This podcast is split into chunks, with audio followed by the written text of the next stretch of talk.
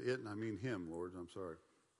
Um, uh, I failed to mention just before that, but Brian is doing a, uh, a funeral tonight, so uh, be in prayer for him and that family, uh. Okay. Okay, we'll turn over to Matthew chapter 13 real quick. We've got um, six principles of Bible study to finish up with. Uh, we probably won't get through all of them tonight, and we'll finish up next week no matter what. Um, but we're going to try to move fairly quickly through um, most of these. Uh, you'll notice, you know, we talked about, you know, in the first half of this, these big major things. The first one, of course, being what? Context. Oh, context, context, context, right? Okay. Um, and we, we saw how, you know, you got to pay attention to what group of people is being addressed. Um, look at the different applications, uh, historical, doctrinal, uh, inspirational, or practical. Looking at all these things and how they build and show you the context and, and expound on it, uh, particularly, and we saw this over the last few weeks, you know, comparing Scripture with Scripture, getting God's definition, using the Bible uh, as the dictionary rather than the dictionary or Google, right? Uh, Google is not going to have the answer the Holy Spirit wants you to have, okay? Just FYI there, all right? Um, these last several, uh, the last nine or ten, you see, and we talked about how these things all overlap. These really overlap, and you see how they tie in, and and it's it's very important as we've talked about all throughout um, to follow these these principles um, to pay attention to them. Some of them, uh, like we talked about, the numbers, and, and we're going to talk about uh, symbols here in just a second. They're kind of sometimes, uh, particularly with numbers, they become a like a trailhead marker to let you know, hey, here's here's where I'm going, or here, here's what's going on. Um, when it comes to what we're about to address here, you're going to see more of this overlap where everything is stitched together, everything uh, works together, as you would, would expect God always works, right? I mean, you've got the Word of God, the mind of God, written by the Holy Spirit of God, who leads and guides you and I in all truth, right? Truth defined as what? Remember that verse we talked about last week? I said, man, you go, go home and memorize it. John 17, 17, thy word is truth. You see that, all ties together. You can't, it's like, like anything, we talked about it. I'm not going to go to uh, Lisa uh, to find out what it is that Bobby wrote, right? And I'm not going to go to Bobby to find out what did Lisa mean. I mean, we do that sometimes, right? And that's how these little problems and drama go, right? Instead of you know following the Bible, Matthew 18, and just go to that person and say, "Hey, what did you mean by that? I don't understand it." Right? Same thing with God. Now, here in, in uh, Matthew 13, we're going to look at the first of just a, a, few things real quick on this principle. And this is the principle of uh, understanding how to define symbols or symbolism.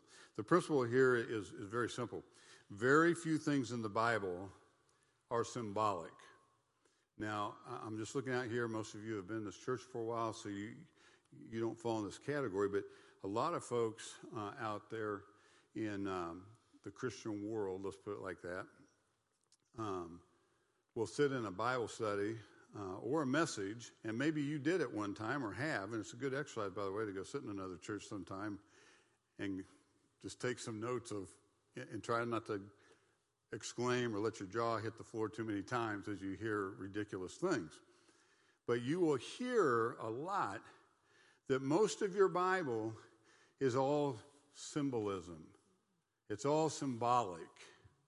Uh, there are some, um, I hate to call them faiths, that's what they say, but um, churches, denominations that, boy, everything becomes symbolism to fit their doctrine, to fit their rules and regulations and, and what it is that they use to control. Because that's what it is control. When you're trying to make the Bible say something that it doesn't, you're trying to control by doing that. You're, you're trying to play God, and they're not, and I'm not. So and you're not. So we shouldn't do that ever. There are a few times, and uh, we're going to look at a, a couple things here, but it's very important not not to make things what they aren't, right? In anything in life. Symbolism is always clearly defined in the Word of God when it's used, okay? I mean, the, the rule of thumb, if you would, that, I have used for 40 plus years, uh, and I know some of the, the folks here tonight have done the same, is always take the Bible literally until it's impossible to do so, and, until it tells you, okay, this is not literal. I'm, but it will tell you. Let, us let's take a look at something here. First one in Matthew 13, and uh, I don't want to read through all 23 verses. This first uh, part, first half, if you will, of uh, Matthew.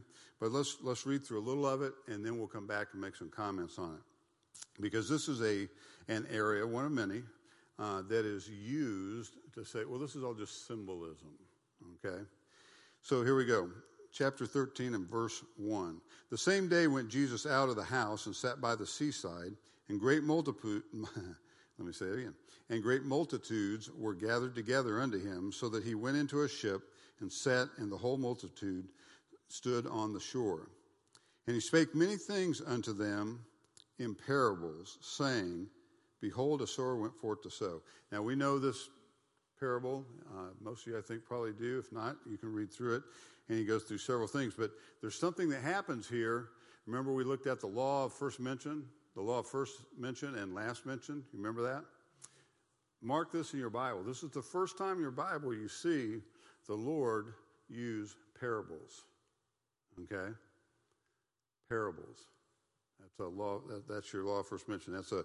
I have a couple of little pins that I use, and one of them when there's a first mention, boom, I, have got a that color or that thing. Lisa's got a whole rainbow of things I can't keep up with. She's smarter than I am, so don't tell her I said that. Anybody, okay? I'll deny it. Um, but it's true.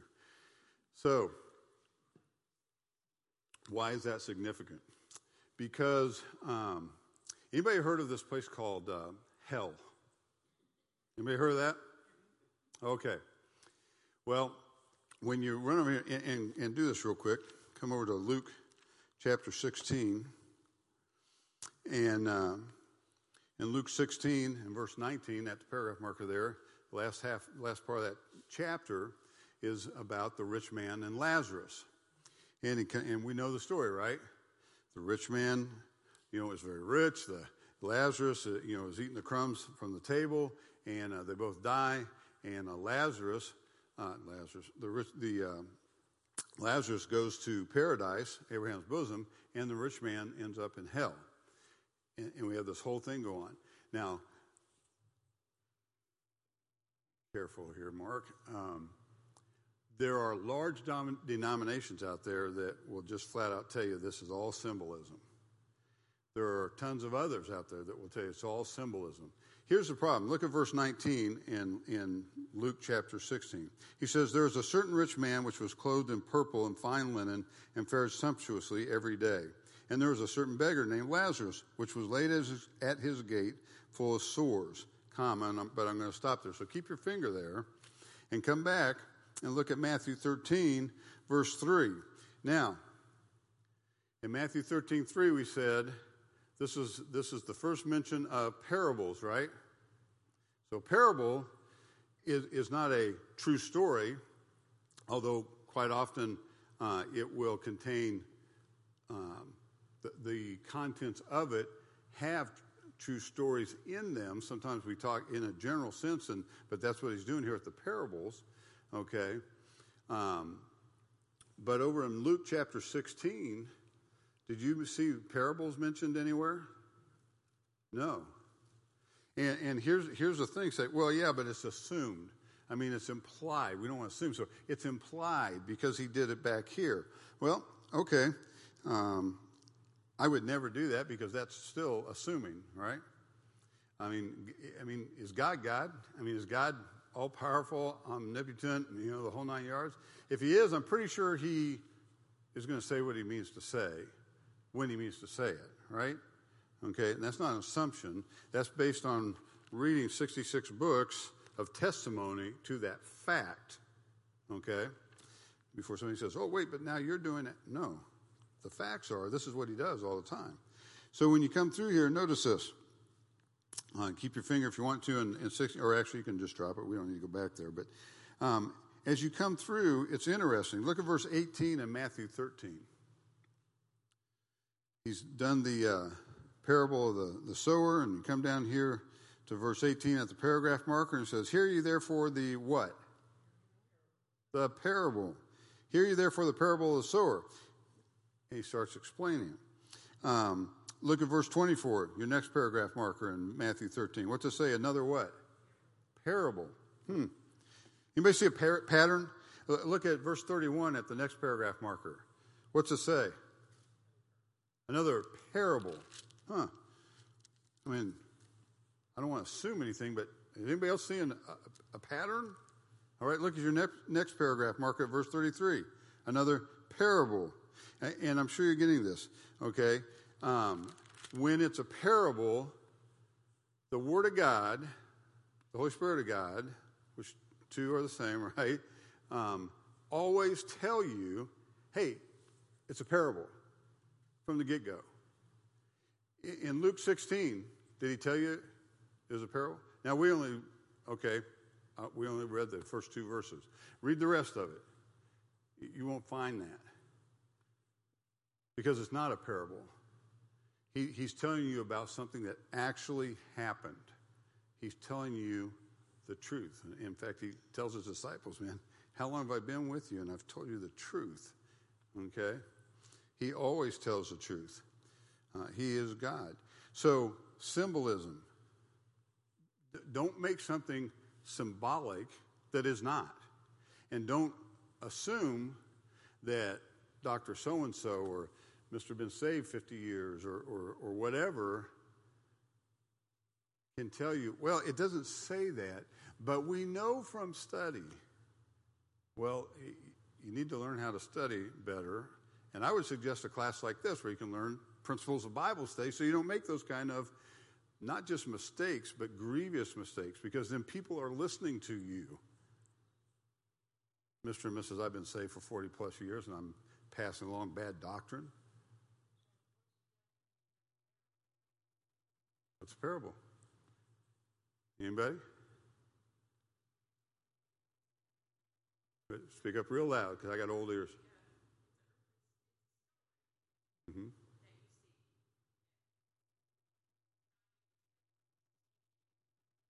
Okay. It, no, it, no. Lisa's got right. It's a, a parable is real simple. It's it's a story or a it's an illustration. Okay, that illustrates the truth about something. The story that is being told, it's like, let me give you an example. Okay? That's very similar to, to a parable. Say again. I, I wouldn't say that because it, goes well. It goes always. It, it, you know, it's not limited to just that. Uh, again, it's it's God saying, "Hey, l- let me teach you a principle by illustrating it to you in, in what is called a parable." Does that make sense? Say again. Yeah, illustration of a principle. Anybody, Tom, you have a better definition or?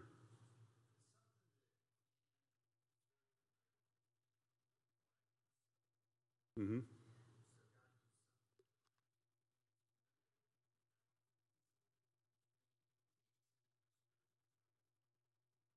Now, now, there's a key thing there that we didn't say that I like, and that is it teaches a spiritual truth, which is maybe where you were going with your statement. Um, but yeah, I mean, it's like it's like anything when you're when you're uh, witnessing to somebody, uh, or you work with somebody, um, and you're trying to you're watching for that opportunity that, that God's going to give you. Um, you, do, you don't use illustrations. You don't talk to them about the Word of God using illustrations. Let's say you work in a machine shop. You don't use illustrations about cross stitching, right? Because most not all, I'm sure, most machinists, machine shop workers, don't know anything about cross stitching and probably don't care, okay? And vice versa, right?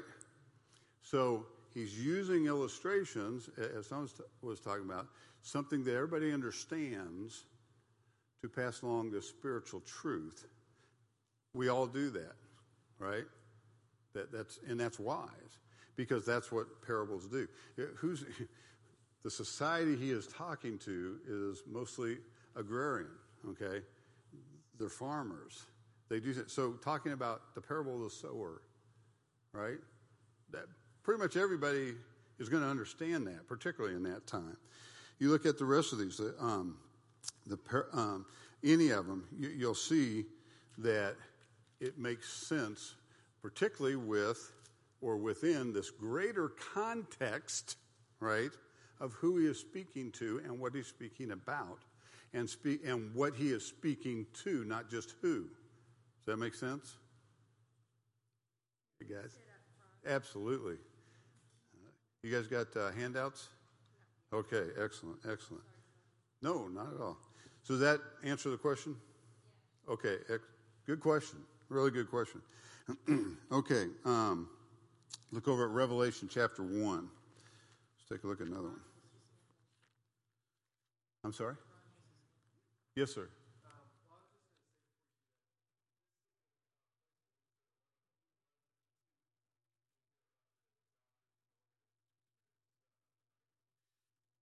That's, that is true as, as well. Uh, what he's referring to, uh, I believe, because I only am catching about half of that, I took a shower and I think I still got water in my ear. I mean, plus they're old, so, and I don't hear out of one. I mean, that old joke, you know, I don't hear out of one, you know, I'm deaf in this ear and don't hear good out of the other. That's actually more true today than it was 40 years ago when I was telling that joke, you know. Um, Revelation chapter 1. Um, what I believe he's, he's speaking to is the fact that you go to the doctor, right? Now, the doctor, when he writes out the prescription, only somebody else that's been to college and in that field can, can actually read that thing, right? Have you ever tried to read your prescription? Right? My, my, my grandfather was an attorney. And, and so I blame my lack of penmanship on him because Mine's terrible. Okay? I don't know why that all works like that, but when, when you get into the medical field or the law field or, or any field in particular where there's a lot of school involved, right, to get the certifications, to get the education. And I'm not downplaying that. It's very, you know, I, I was just watching something on Egyptology. It's secular. But I'm watching because I like stuff like that, and there's a lot of Bible in there sometimes. These guys have words that I can't remember. I mean, but they look like a Scrabble game, you know, when you try to figure them out. And I was never good at Scrabble because to me that was like, um, why would I go back to school? I don't want to go to school. Scrabble is going to school. I have to spell. No, you play Scrabble. I don't play Scrabble. So you look at these things, uh, doctors and lawyers, and, and everything has a name that is not in the common vernacular vocabulary, right? It's uh, in Latin a lot of times. Okay? A, a, a horticulturalist. Man, I can't swallow that. I can barely say it. Okay, you go look at, at flowers and trees and everything. You ever look at it? It says words. I'm like, what? Is it a petunia or not? Okay. I don't know what this, it's Latin. Okay. But you have to go to school. You got to go somewhere and learn this language. So what do they do? When they talk to you about it, they don't talk to you in that language. They don't talk to you like they do their fellows. All right. They talk to you at, at our level, if you will and that doesn't mean up and down. It just means, you know, if I, if Dave and I and, and Jim start talking truck talk, okay, we, we've all been semi truck drivers. People are like, what are you talking about? A double drop and hook, and you got a dead head and, and doing doubles and what? What? Right? Huh? Okay. you start talking about different stitches and stuff, Lisa and Ann, and I'm like, let me go clean a weapon because I don't know what you guys are talking about, right? It's, it's the same thing. Everybody has their own area and you speak your own language, right? Even though it's all English. Parables, man, he uses these things so he can take it in the context of the people listening and go, boom, here it is and expound that spiritual truth, as, as Tom said. That spiritual truth using the illustration. That's a parable. The story itself is not true. Now, we do find a lot of typology in these things. Well, I shouldn't say we find some. There's typology in all of it, actually. But it's not like Luke 16 or something where this actually happened, you know, uh, or Jonah that actually happened.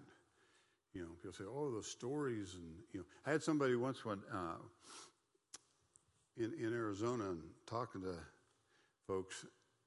It's actually several younger people, and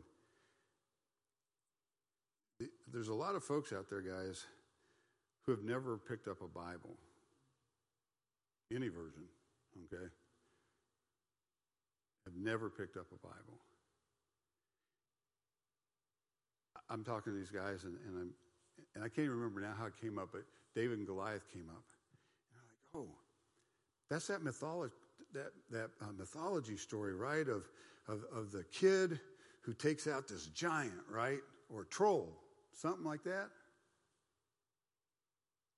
Jonah. Never heard it. Oh, wait, is that that thing that was on uh, the news a few years ago about somebody got swallowed? Is that what that is? They don't know. So, getting off subject here a little bit, but let's come back to Revelation 1. Revelation chapter 1. Okay, look at, uh, let's pick it up here in verse 12. It says, And I turned to see the voice that spake with me. And being turned, I saw seven golden candlesticks. Now remember, this is, this is John, okay? Uh, John, that beloved disciple, all right? One of the twelve.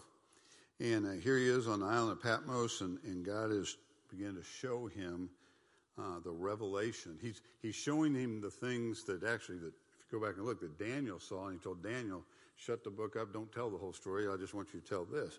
And John, he's like, hey, I want you to tell this whole story now. Okay?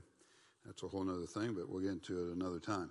So he's got the Lord Jesus Christ in front of him, and he's talking, and there's all this stuff going on, and he's just blown away and he says, Hey, I turned to see the voice that spake with me, and behold, oh, I'm sorry, and being turned, I saw seven golden candlesticks.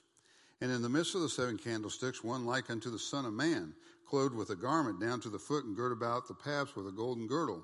His head and his hairs were white like wool, as white as snow, and his eyes were as a flame of fire, and his feet like unto fine brass, as if they burned in a furnace, and his voice as the sound of many waters. Now, if you're comparing scripture to scripture, there's a lot of places in the Bible you could go, Bible you could go and see that description of the feet. But that's only if you compare scripture to scripture, like the Bible says. Um, verse 16, and he had in his right hand seven stars, and out of his mouth went a sharp two-edged sword, and his countenance was as the sun shineth in his strength. And when I saw him, I fell at his feet as dead, and he laid his right hand upon me, saying unto me, Fear not, I am the first and the last. I am he that liveth and was dead, and behold, I am alive forevermore. Amen. And have the keys of hell and death. Write the things which thou hast seen, that's one, and the things which thou which are, that's two, and the things which shall be hereafter. The mystery. Now, let's stop for a second before we hit this last verse. Now, you read that whole thing, right? We just read. And it's fantastical, isn't it? It's amazing. I love it. I can't wait to see some of this, okay? And so, this is why people try to apply human thinking to something spiritual instead of, let's go see what God says about it. Or, and, and if you're paying attention to some things that we've studied in the study, there's some key words in there. What, what are the two most important words in your Bible? We talked about this to pay attention to. The words like and as. Because a lot of times people say, oh, it says right here that it's this. It says, no, it says it's like that. Or it's as that. You say, oh, but it says right here.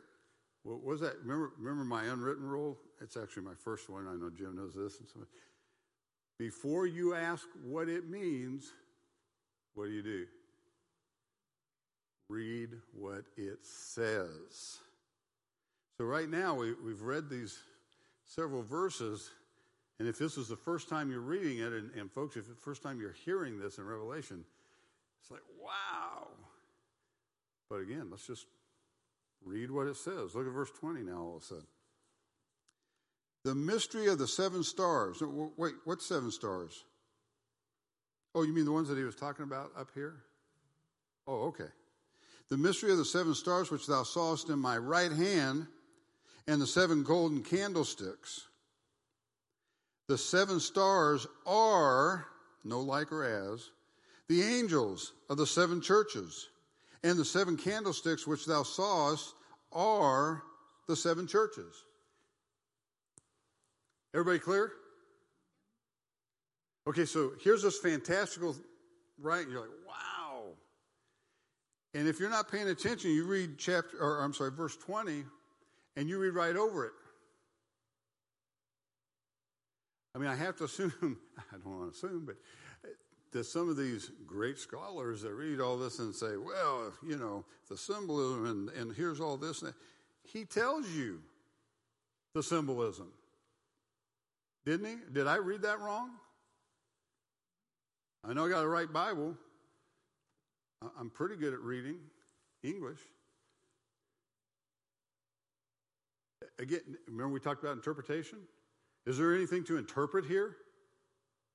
There's no like or as for symbol. He says, these seven candlesticks are, and these stars are. So before we go to chapter two, what do you do if you're making your notes and if you're studying this, right? You, you put your, now I can't draw. If you know me, I, I mess up stick people. Seriously. So I put the candlesticks and I put the stars. And I go to verse 20 and I say, okay, he said, uh, the seven stars are the angels. The angels of the seven churches. And what the, uh, uh, the candlesticks are the seven. So the can are the church. Done. No confusion, right? Now you'll read 20 books, they'll tell you it's this and it's that, and Lord knows what, Fourth of July, I don't know what. But if you just apply the simple principles, are there going to be some? T- yes. But here you are in this book that everybody's just so scared of and just like, oh my gosh, that, that thing is so hard to understand. It's the hardest book to understand in the whole Bible. It's not. I, I actually think Revelation is the easiest book to understand. I heard somebody say this years ago. It was actually my dad in the faith. And I thought, yeah, right, whatever, you know you start studying, like, it's not hard at all. You just have to work. You have to actually do what I just said. And, okay, let's put this here, put that here, because there's a lot in here. In, in 22 chapters, there's a ton, okay? But it's cool and it's fantastical. And it encourages me as a believer to go, wow, I, simple, stupid me, never graduated college, well, I did go, but not all the way. But anyway, barely made out of high school. It's simple, really. It just takes a little work. You know, study to show thyself approved, work. But it's good work. It's great work. It's fun work. I, I, don't even remember who I was just talking to about this. Maybe it was at the men's retreat last weekend. But man, there is something so cool sometimes, these little spiritual things that happen to you. How many of you been in your Bible studying, actually studying, and you're reading, you're studying, and you just get so absorbed, and also you're like, oh man, it's, it's probably a couple of hours. I probably need to do something. And, and it's like, oh my gosh, I got to take a shower and go to work. It was you and I, wasn't it? Yeah. It's five o'clock in the morning. And time just disappears. It's bizarre. It, it seems like no time elapsed at all. And all of a sudden, oh my gosh, well, I guess I'll take a nap in the car at lunch, you know? That's what we're talking. And I probably my throat is really sore, or not sore, but dry tonight. The Bible is is the most fantastic thing in this world, man. And if you just spend the time in it and work in it, even when it's like, oh my gosh, when am I going to do that? Bam! It, it's it's going to remember we talked, it'll start revealing itself. It'll start showing you. You just just, put the work in. It's like anything. You know, you want a patio? Well, I don't have two grand for somebody going. All right, let's get the tiles and let's go do this. I might call somebody up and hey, Bob, how do I do this? Bob Holloway stuff. Okay, and you do it. You figure it out, right? The Bible is even better because you don't have, you know, well, you have to be on your knees to pray. I started to say you don't have to be on your knees, break your knees, but you know, that's a good thing. It is fun. I never understand when people are like, oh, it's just, I'm supposed to study, I'm supposed to do this. It's just so, what are you talking about, man? This is the greatest thing in the world. And it is exciting and it is mind blowing sometimes. But it's always good because I'm doing exactly what he told me to do. Plus, you know what you're doing when you spend time in the Bible? You're spending time with your best friend, even if I'm not being a good friend to him and we're, we're reestablishing that relationship. I think we're just having a good time, and he's over there going, Yeah, he just thinks we're having a good time, but yeah, watch, watch the next day or two in his life. Because I'm a little thick. But man, I want to go back. You know, when I find good ice cream, I don't just get one scoop. Okay, maybe you do. I don't. I, right? I, that thing's like this. And, and it's like that because my best friend, he's already been promoted to heaven here about 20 years ago, but we used to do what we call heaping helpings. We would just take that round and just cut it in half. That's how we'd start out our time together, you know. And we'd eat that whole thing, and then later on we'd take the other one, cut it in half, and do that. She doesn't let me do that anymore, and I don't need to. But man, when it's good, you want a lot of it, right? That's what's exciting about this kind of stuff. When you really apply these principles, when you really take the time to pay attention to them. All right, Ezekiel chapter 20. I'm already going to be behind. I see that. I don't know how it happens, but well, I do. I just don't like to admit it. Ezekiel chapter 20.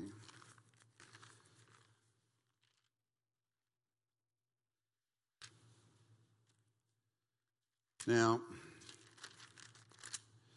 these things get uh, exciting sometimes, but this is going to play right into our next one too here, or next few actually. But so I'm going to go a little quick on these, on the rest of these. But here's uh, Ezekiel, and and um, talking about his all these things he's doing. He's he uh, pick up at verse 45. It says, "Moreover, the word of the Lord came unto me, saying," and so he's son of man. I mean, that's a lot of what's going on. This Ezekiel's just a again one of those crazy cool books full of stuff. But look at verse 49. Verse 49, he says, Then said I, Ah, Lord God, they say of me, Doth he not speak parables? Question, right? Now, what's that mean? This isn't like, Johnny, what do you think it means? But let's talk about this for a minute. What's that mean? What's he saying? What are people saying that he is saying or that he is doing? Because God has given him a whole lot to tell the nation of Israel. Right? So, what are they doing? They're trying to say, ah, stupid Ezekiel, man. He's just making up stories. He's just making up stories. You know, you know Ezekiel. He's he, you know, great guy, loves the Lord, but he's like, ooh, you know. If you listen to the things he says, right? he's making up, he's just making up stories, you know, because he's a prophet. So he, that's what he, he's got to do. See that happen with somebody else that showed up about 2,000 years ago? Oh, wait, they are still saying that, right? That's all symbols. It's all, they're just making up parables. When, as we just, and I'm just showing just real quick here, but in verse 45 there up above, moreover, the word of the Lord came unto me saying, He's not making up parables. He is saying what the Lord said to him. Right? Son of man, set thy face toward the south and drop, uh, uh, drop the, uh, thy word towards the south and prophesy against the force of the south field and do all this stuff. And they're like, don't even try to figure that out. You know, that's just crazy Ezekiel. He's just making up parables, telling stories, type of thing. In other words, don't study it. Look, the Bible is really good, and it's got some good ways to live.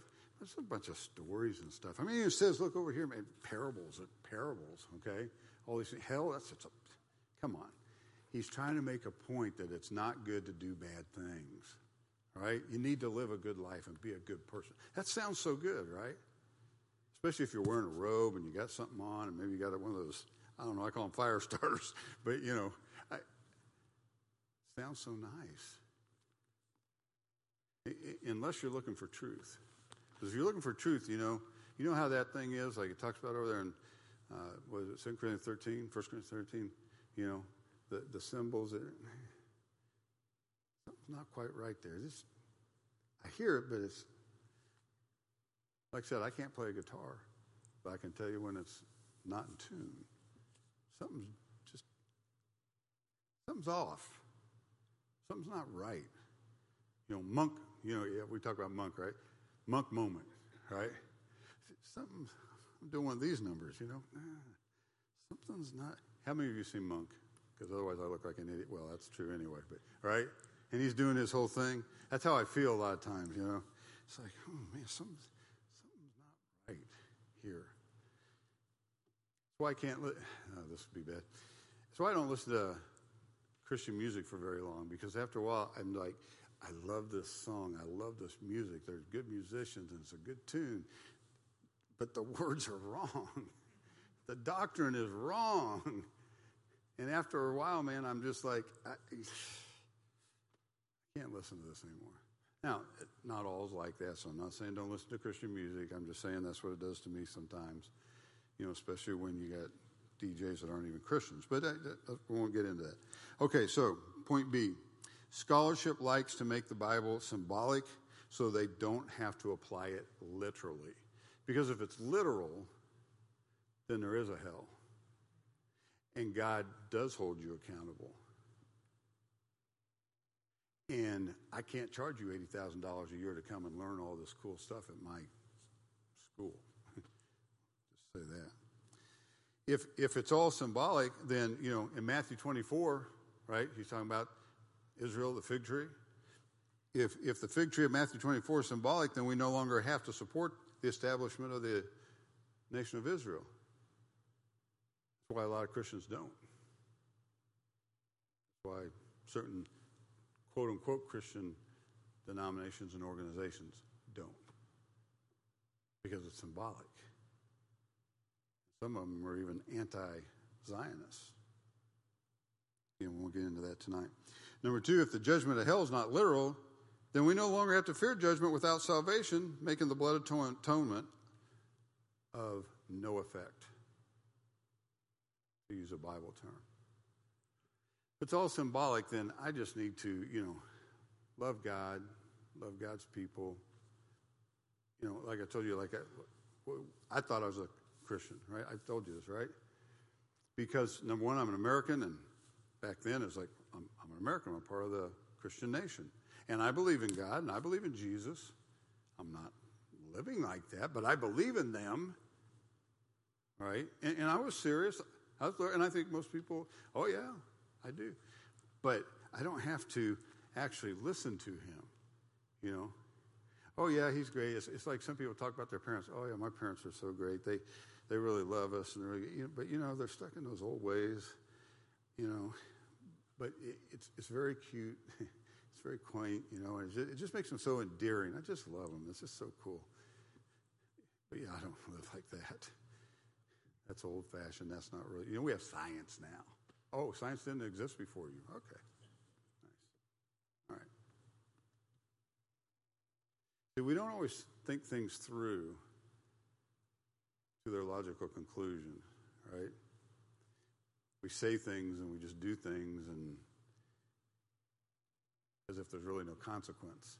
And that's what happens when you get away from the Word of God. And again, we're not going to, this is not the study tonight, but guys, that's also why the Bible you have is so important. The King James Bible, because if you can make it okay to, you, just use whichever the 248 or it's more than that now version, you know, whatever, um, and, and then you'll feel good about what you're reading, and you'll feel good about what you're reading, and you don't feel good about anything, but maybe it'll tickle you, you know, but but you'll have it, and we'll all get along, right? And that's when the kumbaya comes on, and I'm out. that's one of the songs I absolutely hate. I can't help it. I, I hate it, and it seems like it's the uh, national anthem of Christianity sometimes. Okay, point C. God tells us when He uses symbols. We saw that. So our understanding of truth is clear and not cloudy. There's a lot of other examples in there, guys. And as you're reading through daily, like I said, keep notes. And when you see some of these things, write them down. Say, hey, this is that, that thing that we talked about, whether it's you know symbolism or uh, types, or whether it's numbers or, or whatever it might be, or a like and a as. I circle those in my Bible because I don't want to miss it. Because you know what? These eyes, this heart, this head are corrupt. My soul is saved, but this body is corrupt. And I don't want to forget that. And guess what?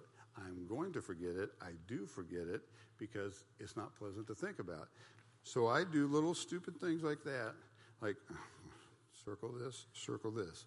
Because then when I'm reading, and I'm just reading because I need to get my chapter in, I really got to get moving, blah, blah, blah. Uh oh. Pay attention there. Oh, okay. Lord, sorry. Let, let me start over here. let me get on my knees for real here. You know, L- little things will will save the day. Okay. All right. Let's go to the next one. Uh, understanding clarity over obscurity. Like I said, these things overlap like crazy here. Here's the principle. When this principle of understanding clarity over obscurity is violated, this is where doctrinal errors typically will come in. And it's just like we are just talking about a second ago uh, with like and as. You know, we read things, like, well, I could have swore it said this.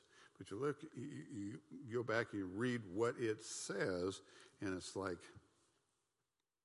he said, like. Over here, he said, this is. Here he said, like. Okay, so you get that piece of paper out again, you're like, okay, this is like that, this is like that, but this is that, and this is that. So these illustrate, okay, okay. And you get it straight. You know, what this means is, you know, yeah, can you just sit down for 15 minutes and read your three chapters? Sure but you're, there's no intimacy in that, you know. That, that's like when I get in in a rut, for lack of a better word, and I'm I get dressed and I'm out before anybody else is up, and I come home and tired, like, hey, love you, you know, and let me go. I'm gonna go take a shower and that, and come back, and then plop down, and no real intimacy. I'm not talking bedroom. I'm, I'm, there's no real intimacy where we're talking and we're engaging.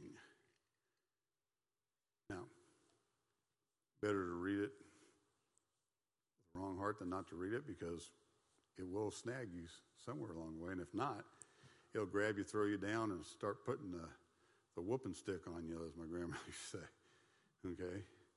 And I, but I'm saying, I'm talking from experience. Okay? It, it's a lot better if you stop and say, whoa, let me slow down, right? Isn't this true in any relationship? Women, isn't that what you want from your husbands? And men, isn't that really what you want from your wives? We're not going to say that out loud, but, but we want to talk. We want to do something, right? Well, guess what? Your Savior, your God, your friend, he that sticketh closer than a brother, is begging for that. And applying these things, getting in there and looking for them as you read daily and writing down things. Well, what happens after I've done that for, you know, a week? Try for a few. Okay? Because I've been doing it for over 40 years. I'm going to tell you something. I, I still am barely scratching the surface. In fact, what I've discovered is I know a lot less than I thought I did.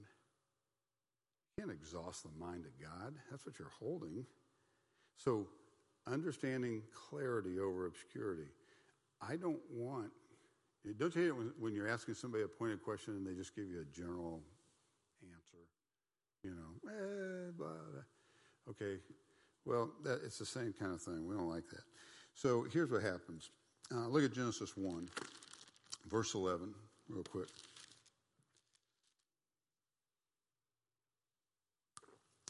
1 verse 11. And God said, Let the earth bring forth grass, the herb yielding seed, and the fruit tree yielding fruit after his kind, whose seed is in itself upon the earth. And it was so. And the earth brought forth grass and herb yielding seed after his kind, and the tree uh, yielding fruit, whose seed was in itself after his kind. And God saw that it was good. You know what folks like to do with this? They like to do things that put them right here with life issues every Friday night. Say, oh, so so smoking weed's okay because God said it was good. Really? Is that what that says? That's not what that says. Okay? Obscurity. Uh, it's the clarity of the thing. Oh, well, you know, well then corn. If I just, you know, distill it and bring it down, it's, it, it might be liquid form, but it, it came from organic and it's all good, so it's all good, right? See all these other principles that are being violated when you do that? Now, I've made those excuses when I, well, I wasn't even really saved. I thought I was a Christian. But, you know, I've used those excuses in the past. Long past, but past. And, and, and I'll be honest with you. There are some times I go by and all of a sudden I'm like, ooh, somebody got Jack Daniels over there. What? Or all of oh, a sudden going by somewhere. This has happened to me this week, brother. Coming out of the truck stop, and somebody and there were a bunch of folks, employees smoking over the side, and a couple of drivers. And I was like, somebody's got a camel. I haven't smoked a camel in 45 years, or not quite that long, but 40. I can still smell it. You know why?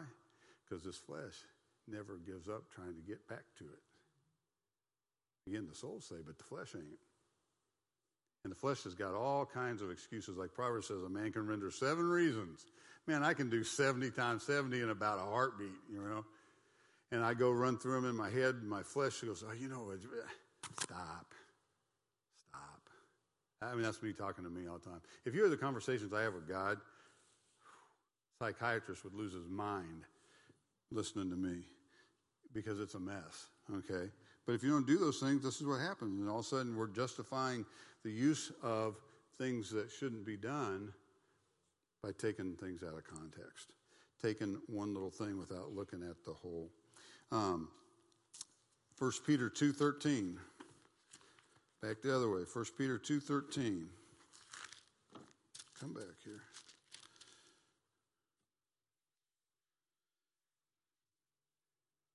Even if they do not abuse the substance, in this case drugs we're talking about, they still violate the scripture.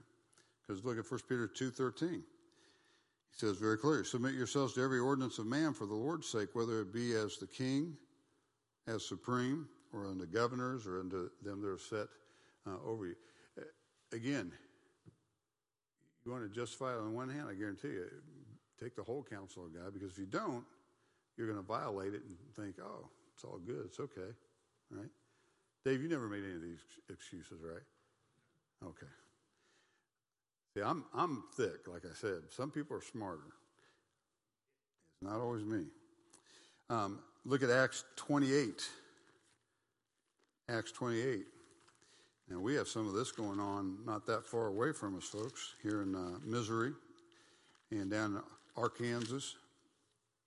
But in uh, Acts 28, verses 3 and 4,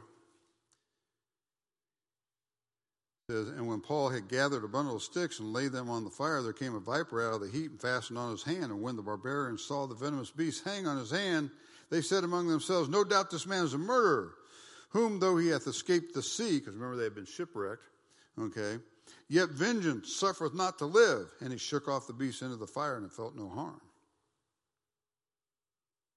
So you know what people do? They get a box full of snakes and they start handling them. Get everybody all pent up. Oh, oh, oh, I can't even do it. It's just so stupid. I just can't. I mean, I, am like, okay, I could maybe do. I can't do this. It's because it's dumb. I mean, I can understand. You know, somebody shows you one thing, and you say, "Oh, wow." So I can handle. If if I'm a Christian, then even if a venomous beast bites me, it's not going to kill me. That is awesome. I want. I want to check this out. You, you, you do it. You, you're going to do that. Okay. Okay. Now maybe I want to do that, but I'm like, oh wow. Because you know what happens when you see people handling snakes? It's exactly what happens to you when you see snakes. Your, your blood pressure goes up, anxiety starts going, right? And people get, and it's real easy to manipulate people when those things are happening in their flesh, their spirit, and their flesh. That's what happens. Clarity over obscurity. Okay? here's a here's here's a verse, a little passage talking about what happened. Oh, so we must be able to do that. Well, you know, and every time somebody talks about stuff like this, or big old 25 cent word but a plethora of other things, a whole bunch of stuff is what that word means. Okay, in my dictionary. It's like, okay, you're telling me all those things, then where's your lamb? Yeah, your lamb. You, you, you have sheep, right? And goats and turtle doves? Yep. You have a farm, right? Or somebody? Why would I have that? Well, it says back there next says you're supposed to take those and for you know, for these sins you gotta do the turtle doves, and for this you gotta do the ram, and for this you gotta do the lamb. Like, well, I don't have to do that anymore. Well, then why are you trying to do this here? You know? It, it's it's sort of say funny, but it's really it's sad when you see people now people in ignorance doing it. That's one thing; they just need to be shown the truth. But there are people who are not doing it in ignorance; they're doing it on purpose. They have an agenda, and they're they're teaching these things or doing things, knowing that that's not really how it works. That that that was a different. discipline. Remember, Second Timothy two fifteen. Study to show thyself approved unto God, a workman that needeth not to be ashamed, rightly what? Dividing the word of truth. And if you don't rightly divide, and if the people that you're that are your flock, you're not teaching them rightly divide. You know why they're not teaching them to rightly divide? Because they're trying to hurt them, and they're trying to milk them. Now they work hard. I'll give them that. You know, they got the sheep over here, and they're just you know shaving you know shaving that wool off and taking them for everything they got. And over here, they're milking them like crazy early in the morning for everything they got. And you keep them in the pens, but keep them fed, and they're happy and they're having a good time. You know, it's nice sanitary conditions. But they don't go nowhere. They don't do anything, and they got no purpose in life. They're being fleeced and milked. Don't don't don't think that just because somebody looks nice, sounds nice, that they're nice. Okay? Don't be that naive. I know you're not, but why is it that we tend to do that sometimes in spiritual matters? Man, of all the places, you don't want to do that. That's where you need one of those old grandpas, right? That the salesman comes up to the to the porch and he starts to talk and, and grandpa says, You got two seconds before I put this shotgun into use and they're gone because they know he ain't kidding, right? We're just like, oh, really? So you can turn eggs into gold. I want to hear about this. Don't you want to hear about this, Bobby? This is, ought be great. Don't be stupid. I, I'm sorry, naive. I get in trouble with my words sometimes. But mom always said, use your words, Mark, use your words. I use my words, I get in trouble. So, oh well. Okay. So they pervert this whole thing. All right. Go across the page. Uh, next one never base doctrine on questions. Man, this happens a lot. A lot. Um, Satan likes to build his theology on questions and not answers. Now, um, go to 1 Timothy 6, and we're going to go through this fairly quick. But while we're going over to 1 Timothy 6, I want you to keep something in mind, okay? 6 verses 3 to 5. If any man teach otherwise and consent not to wholesome words, even the words of our Lord Jesus Christ, and to the doctrine which is according to godliness, he is proud, knowing nothing, but doting about questions and strifes of words, whereof cometh envy, strife, railings, evil surmisings, perverse disputings of men of corrupt minds, and destitute of the truth, supposing that gain is godliness. From such withdraw thyself. Gain is godliness. People with words and big libraries and, and you know, all this, again, nothing against education, but all this education, all these things, and all they're doing is wresting the Word of God from you if you let them. And you don't have to let them. Yeah, but they've had a lot of school, Mark, and they're a lot older than me. Hey, you got a Bible, right? It's older than all of us. So, well, I thought it was just, it's the mind of God, okay? Stick with the program here, all right? Psalm 119, what's it tell me? I'll make you wiser than the ancients. I mean, you can confound the wise. You can, why? Because it's not my wisdom. You know, every time somebody says, you know, oh, judge not lest you be judged. Hey, how about uh, the spiritual man judgeth all things? Oh, you don't know that verse, but you know this one? If you've ever worked in jail, you, you notice everybody knows verses. I mean, they know more verses than I know. Man, they can boom, boom, boom, boom. There's no context, and it's all about being able to prove a point instead of, hey, what's the truth? See, and, it said, and again, before you try to figure it out, read what it says. Destitute of truth. Got all this stuff going on, but there's no truth in it. And, and you know, that's how you, you do something. You, you, you get all this stuff going on over here so nobody sees what's really happening right here because we're all like, wow, that's so awesome.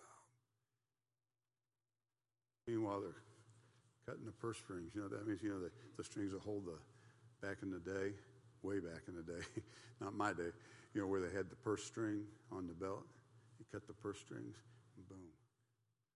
And I've read, I love history. I love, every man, there are teams that would make pickpockets look stupid today. Man, they could come in and just snip, snip, before they're done, man. 50 people. Purse strings been cut and they're gone. It's amazing. I mean, it's not good, but I'm like, wow. You know, if you would put that to good use, you know, instead of doing that. But that's that's that's what's happening. We're all just so, oh wow, whoa, whoa, wow, that's so cool that he can do that. Whatever they're doing, either by words. I mean, look at all these things. The disputings. I, I worked with a guy. Um, I say worked with. We started a church together. Um, this guy. Now I love this guy, but he loved debate. He loved to dispute issues. I was like, dude, Look, not just here, but some of you, that's not, that's not what we need to do. He liked to have people, and he wanted to have pastors that had all these different philosophies and, and approaches. And it's like, he had a good philosophy of ministry, and he really loved the Lord, I will tell you that. There's some things said about him later on that I would defend him on. But man, that one just, I'm like, oh. But you know why? Because in college he was taught, man, hey, you need to be able to debate these things. Now, do you need to have knowledge of them? Absolutely, so that you can answer him that asketh. See, that's one of those things I told you, you know, I learned all this stuff, and then all of a sudden I had to stop and say, whoa, wait a second. I got all this knowledge, and I don't know anything. I had to go back and start over. God, you know, I had to come to Jesus meeting, and, and it was real because Jesus was there and I was there. He was right. Guess who was wrong? It's like, man, I, I got all this not, but I don't know a thing. I had to go back and start looking at this and go, okay, what's what's going on here? I need to know what is real. I need to have that knowledge as the, as in terms of the word knowing him. Knowing him. You know, there are people that they found out, you know, in the middle of nowhere, they start telling about Jesus Christ, and they're like, hey, we know about him. How, how'd you know about that? Well, you know, the sun comes up and we they start laying out this thing, and it's just, just like what the Bible talks about, and they're like, we didn't know his name. But we've been worshiping God. You know why? Because they looked for him, and God said, Hey, if you look for me, I will be found of you. They don't, learn all that because, oh, I went out and I did this and they got to know. No, I got to be in on it by being obedient to do those things. These things right here, man, this is what happens when you start basing questions or doctrine on questions. Do you remember back in Genesis chapter 3 when we looked at the five points of, of uh, Satan's modus operandi? What's the first thing he does? Remember? Remember the first words out of his mouth? Yeah, hath God said? Only he didn't say that. Yeah, hath God said? Is that what he said? Question. And he questions, and he questions, and he makes you question. He made Eve question. And that, that made Adam make a bad decision, knowing it was wrong. That's how that's how he gets people. So when you see doctrines based on questions in the Bible, look out. That's one of those things you back away. I'm, i know it's not a vampire, but still, you know, put the ixnay on it and back out, right? Because it's, it's, it's a mess, all right? The Pharisees, the Sadducees, the Herodians all ask insincere questions of the Lord, right? Believing that they were the authoritative body, right? And so what do they do? Every time there's a conversation, what are they doing? They're asking him questions. Now, when you think about it, it's just so stupid. You're asking God as if He doesn't already know what you're thinking, let alone your question and the actual answer. I mean, it's just so silly. So, so, and you know, in the first century, there were a ton of Pharisees and Sadducees and, and people that, were, that did get saved and followed because, you know, while these leaders up here who are trying to protect their position and their religion because that's where their power and their, you know, what you would call ego trip was being threatened. There's all these other folks out here watching and going, yeah, some. Remember Gamaliel?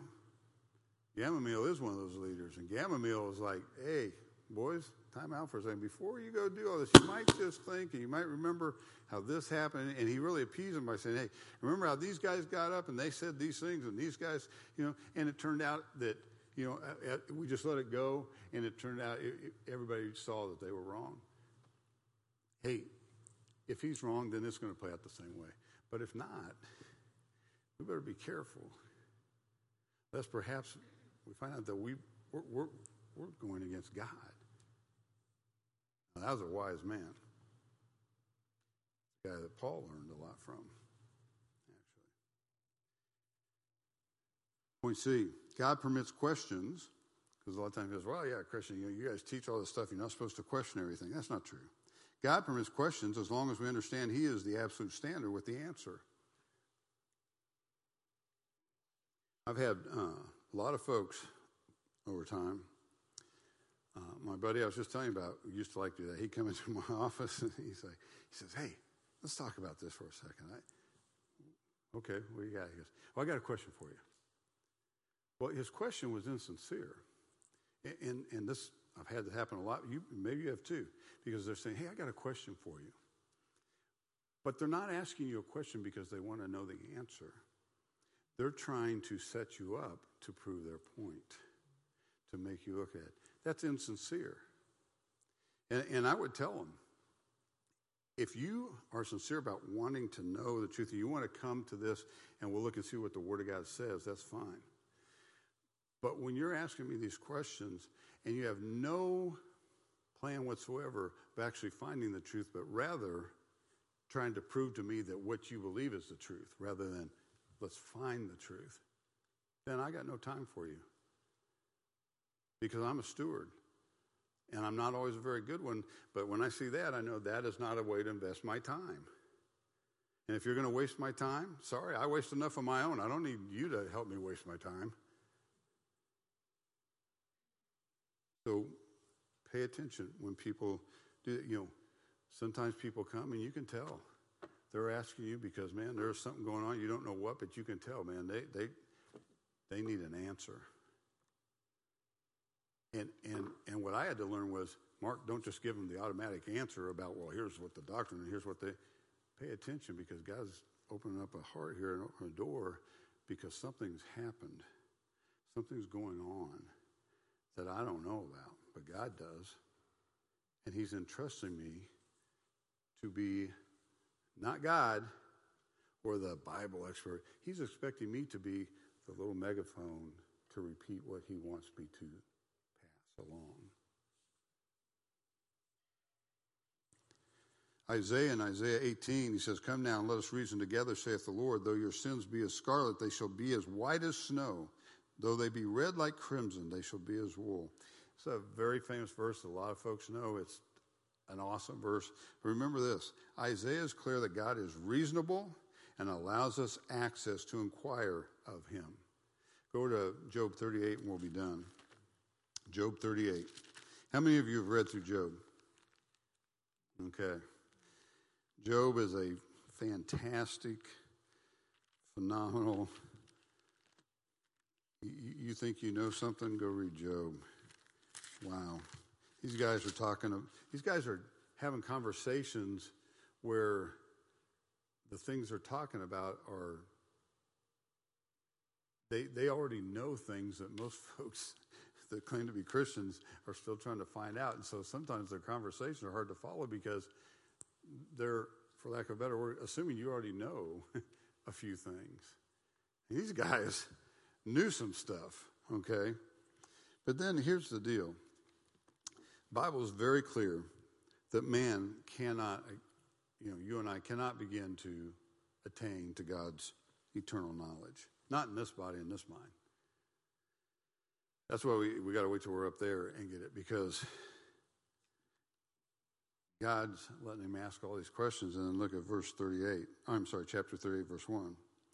All these questions, all these things been going on now for 37 chapters. It says, Then the Lord answered Job out of the whirlwind and said, who is this that darkeneth counsel by words without knowledge? Who's he talking to? Job. Yeah. All of them, that's true. But he's talking to Job. Now, Job is the guy who is God's man. Remember, God started this whole thing when when when, the, when uh, Satan came up and he said, "Hey, see my servant Job, man. He's, he's the guy down there right now. Say, oh, of course he is. Man, you do this for him, you do that. You guys know the story. He says, okay, well, we'll put him on the spot because you know what? I know him. More importantly, he knows me. Right? And we see all this stuff go on. And so now the guy, the, the hero and victim of the story, so to speak, so far, all of a sudden now he's been talking to God, and all of a sudden God, God says, um, hey, who is this the darkness counsel with words without knowledge. Whoa. Know, if he's talking like that to Job, I, I'm, I'm, I know it's hard for you to believe this, but I'm going to keep my mouth shut. That's one of those times when I'm like, oh, All ears right now.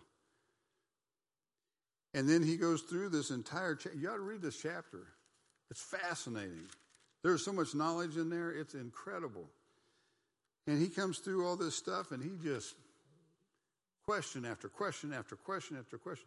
My, my, my uh, dad in the faith, man, he used to say, man, you know, when God asks a question in the Word of God, you think you ought to know the answer? You ought to find that answer out? oh. Yeah, I never thought about that. But yeah, because, you know, you remember when, you know, either your boss or your mom and dad or, or, or your wife or husband, you know, and they ask a question and, and you're, uh, that answer. And now I look stupid because I'm ignorant. Um, no, I'm not ignorant. I'm stupid because I should know this answer. In your reading daily, this is one of those things you ought to write down. Hey, there's a question. I better find out what that answer is. Don't start in Job 38. Because if you look in here, you're going to find out. Uh, I think there's at least one to two, sometimes three question marks in almost every verse in this chapter. I might want to start. I want to. I might want to start with the big chief tablet and, you know, something simple, right? Before you go tackle this, because it is wow. So it's not about not being able to ask questions. We'll close up with this. God wants you to ask questions. You know that? And people, all, all my Christian life has said, yeah, you Christians, man, you just want people to believe everything that uh, you say and, and your whole uh, spiel and doctrine, you know, and, and never question anything. I said, that's, that's not the God I know. God says to ask. He does? Yeah. Why, why would, if you, and I tell people this, if God's really God, why in the world would he be afraid of somebody asking a question? There's only one reason anybody's afraid of somebody asking a question. Well, more than one, but either they don't know the answer, which is rare, or they don't want that answer revealed, which is usually where that is. God says, Man, ask of me. Ask away. I mean, and I think I've mentioned this before. The reason I love Psalms is not because it's a place to go for comfort, and it is. I'm not saying it's not. It absolutely is. But that's that's not my, my when I am looking for comfort. There's a couple of places I go, books. But man, I love Psalms because I see David over and over, totally and completely frustrated at, at his wits' end and he's just like, God, I don't get it. What, why, why do these guys get it? And we don't, why is this happening? But the righteous are, what, I don't, what? Don't you ever feel like that? I do. Still. God, why this? And you know what God does?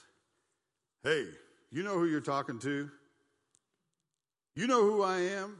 That's one I always like from God's people. You know who I am? I pastor such and such. i I've heard that more than once. God never does that. Well, isn't that kind of what he's doing right there in Job 38? They got a relationship and they've been doing things for more than a minute, okay? God says, You ask me anything, but you better be ready for the answer. Because when I give you an answer, then I require a response, a response to it, a correct response. I don't, I don't know the correct. I'll show it to you. I'll give you the correct. I'll even help you. I'll do everything possible for you to succeed at this, to be able to do that. Kind of takes the winds right out of your sails, just to be honest, because I have raged against the Lord sometimes. And I don't mean that in a bad way necessarily, because I don't think God minds it. In fact, I think God, some of my most honest moments with God is when I've been upset. Broad term. because I just, oh, things weren't working the way I thought they were supposed to, or what I saw. Or so why, God? What, what's going on? What am I missing? I know I'm thick, but come on, I, I did it. You know what? God says, hey, Come, let us reason together, saith the Lord, man. Though your sins be as scarlet, I know you got that stinking thinking going on, Mark, but look, I can help you. Okay, God, because I need it. You know I need it. This is a calm conversation for me and God because usually it's a lot different. He's like, Here, let me show you this. Here, grab your Strongs. Look this up. Okay. Okay, see all those 38 verses? Okay, go look through there. Tell me what you see. Okay. So I get out my big chief tablet, my number two pencil, because I still use them. Interesting. Oh, by the time I'm done, the answer has revealed itself 99% of the time. And I'm like, so what you're saying is there's a chance. yeah. Oh, yeah, Mark. Oh, okay. All I had to do was spend some time in here and apply some basic principles. Who'd have thunk it? All right, next week we'll wrap up. I apologize for going a little long uh, here tonight. It's 8 o'clock straight up, so we'll be done. Um, but uh, listen, be, be, be serious about your time in the Word of God and be serious about what you do with the things that God shows you. Because He does require of us those things. And He has, as He says, more than we could ever hope or dream, right? All those things. A lot of those, we always think selfishly about that. Oh man, He's got all this great stuff for me. You know what a lot of it is? I just want Him to get it. I want to actually do it. It's so simple. And I do it, and I'm like, oh my gosh, this is awesome. He's like, yeah, see? Isn't that cool? This is one of those things that I had planned for you. I'm like, this is the coolest thing ever. You know, and Lisa's coming in. What's going on in here? We're just having a good time, man. I actually got something, you know. Whew. Praise God. That's it. It's worth it. All right, let's uh, pray. And, and Jim, you close us up in prayer.